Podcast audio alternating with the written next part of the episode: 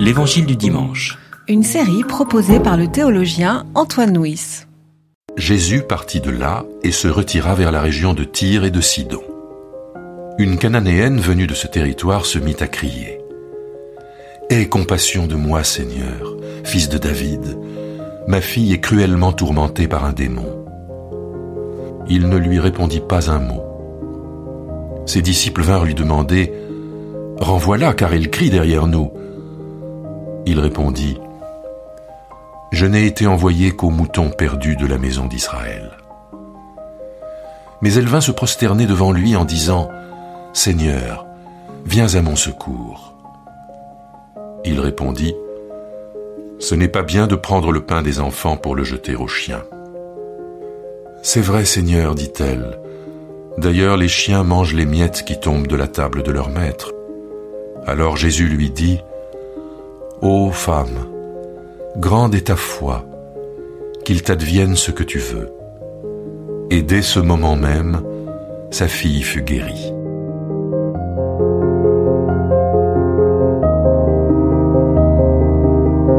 Le texte qui précède est un des tournants de l'évangile puisque c'est la polémique entre Jésus et les religieux à propos des règles de pureté.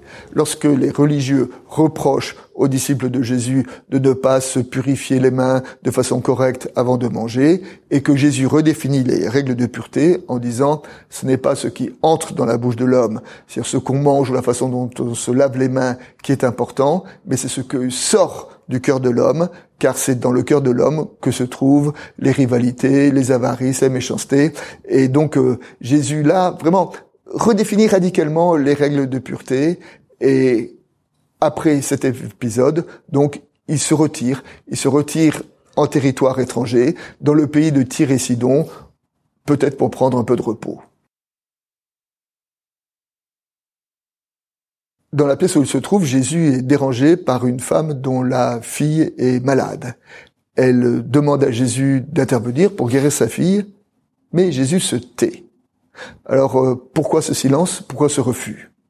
Plusieurs hypothèses. D'abord, Jésus, dans le passage qui précède, a polémiqué assez fortement avec les religieux. Peut-être veut-il maintenant un petit peu euh, détendre euh, l'élastique et détendre un peu la tension. Une autre interprétation possible, c'est que Jésus est débordé dans son ministère par euh, les guérisons et où ses interlocuteurs ne voient en lui que le thaumaturge et non pas celui qui dit la parole et peut-être il veut recentrer sur la parole. Enfin, peut-être tout simplement, il veut prendre un temps de pause dans son ministère, mais quelles que soient ces raisons, on va voir qu'elles vont être euh, contredites par la persévérance de la femme. Jésus se tait, mais la femme insiste. Elle ne veut pas du silence de, Jésus, elle veut que sa fille soit guérie. Et elle insiste au point que les disciples disent à Jésus, euh, renvoie-la car elle nous casse les oreilles. Elle casse les oreilles comme dans l'évangile de Luc, dans une parabole, euh, la pauvre veuve avait cassé les oreilles du juge qui ne voulait pas lui rendre justice et finalement le juge a accédé à sa demande parce qu'il en avait marre de, de cette femme qui lui cassait les oreilles. Et là donc, euh, pareillement, cette femme n'est pas dans les considérations euh, théologiques, spirituelles.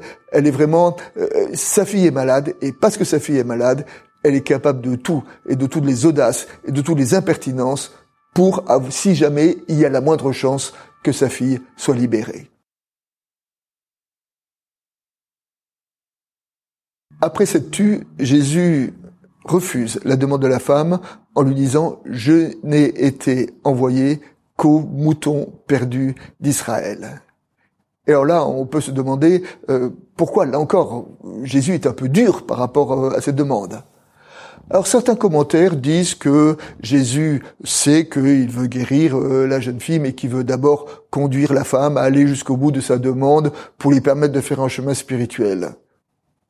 Le texte ne permet pas, enfin, le texte ne n'induit pas cette euh, cette interprétation. Le texte nous dit plutôt que, dans un premier temps, euh, Jésus n'a pas conscience de cette universalité que de devoir s'adresser à tout le monde. Et quand il a envoyé un peu plus tôt euh, ses disciples en, mission, il les a dit allez simplement vers les brebis perdues d'Israël. Et alors, ce qui est magnifique dans ce texte-là, c'est que c'est cette femme qui va forcer Jésus aller jusqu'au bout de sa propre compréhension. Jésus avait dit dans le récit qui précède que ce qui est important, c'est pas notre origine, la façon dont on se les mains. Ce qui est important, ce qu'on a dans le cœur. Mais alors cette femme va forcer Jésus à, à voir ce qu'elle a dans le cœur et à cause de, la sincérité de sa demande, de accéder à, sa, à la guérison. Et Jésus est, fils de Dieu dans ce passage-là, non pas en ce qu'il connaissait tout d'avance, mais entre eux, il est suffisamment euh, attentif pour se laisser euh, bouleverser par cette femme qui lui révèle à lui-même son propre évangile. Dans le passage qui précède, lorsque Jésus a dit ce n'est pas ce qui rentre dans le cœur de l'homme qui le rend impur, mais ce qui sort de son cœur, Jésus redéfinit les règles de pureté. La pureté, ce n'est pas ce qui est extérieur, c'est pas euh, la façon dont on se lave les mains, ça veut pas si on est d'Israël ou pas d'Israël, c'est pas si on est homme ou femme, c'est pas on est de telle ou telle situation. Vraiment, la, la, la frontière entre le pur et l'impur est une frontière qui est intérieure à chacun. Et c'est cela que Jésus a su voir dans, dans cette femme, et il a su voir que cette femme était une femme était une étrangère, était quelqu'un qui, au regard des règles de pureté de l'époque, euh, n'avait pas accès à la, à la personne de Jésus. Et pourtant, Jésus s'est laissé convaincre par son propre évangile en voyant que c'est le cœur de cette femme qui était importante et à cause de ce qu'elle a vu dans son cœur, alors sa fille pouvait être libérée. Lorsque Jésus annonce à la femme la guérison de sa fille, elle lui dit, Femme, ta foi est grande. Dans l'évangile, il n'y a que deux personnes qui sont, sur la bouche de Jésus, dotées d'une grande foi. C'est cette femme et le centurion dont le serviteur était malade. Et quand Jésus a voulu aller chez lui, le centurion lui a dit, ne te déplace pas, dis simplement une parole et mon serviteur sera guéri. Et à ce moment-là, Jésus s'est tourné vers ses disciples en disant, jamais en Israël je n'ai trouvé une aussi grande foi. Et donc la grande foi dans l'évangile, c'est ce centurion et cette femme qui ont tous les deux en commun d'être des étrangers à la foi d'Israël. Donc la grande foi, il ne la trouve ni chez les religieux qui connaissaient la Torah par cœur, ni chez les apôtres qui avaient tout quitté, mais chez cet homme et chez cette femme qui avaient une confiance plus forte que toutes les séparations de l'époque. Jésus s'est laissé bouleverser par cette femme et c'est cette femme qui l'a conduit lui-même à ouvrir la compréhension de son ministère. Et donc c'est par la vie, c'est par la rencontre qu'il est allé jusqu'au bout de sa propre parole. Et nous retrouvons en cela ce témoignage de Christiane Singer qui disait Quand je regarde mon passé, je suis frappé par la rigueur avec laquelle une idéologie après l'autre m'a été ôtée, même les plus modestes. Chaque fois que j'ébauche un simulacre de théologie, la vie, d'un coup d'éventail, me la fait tomber des mains.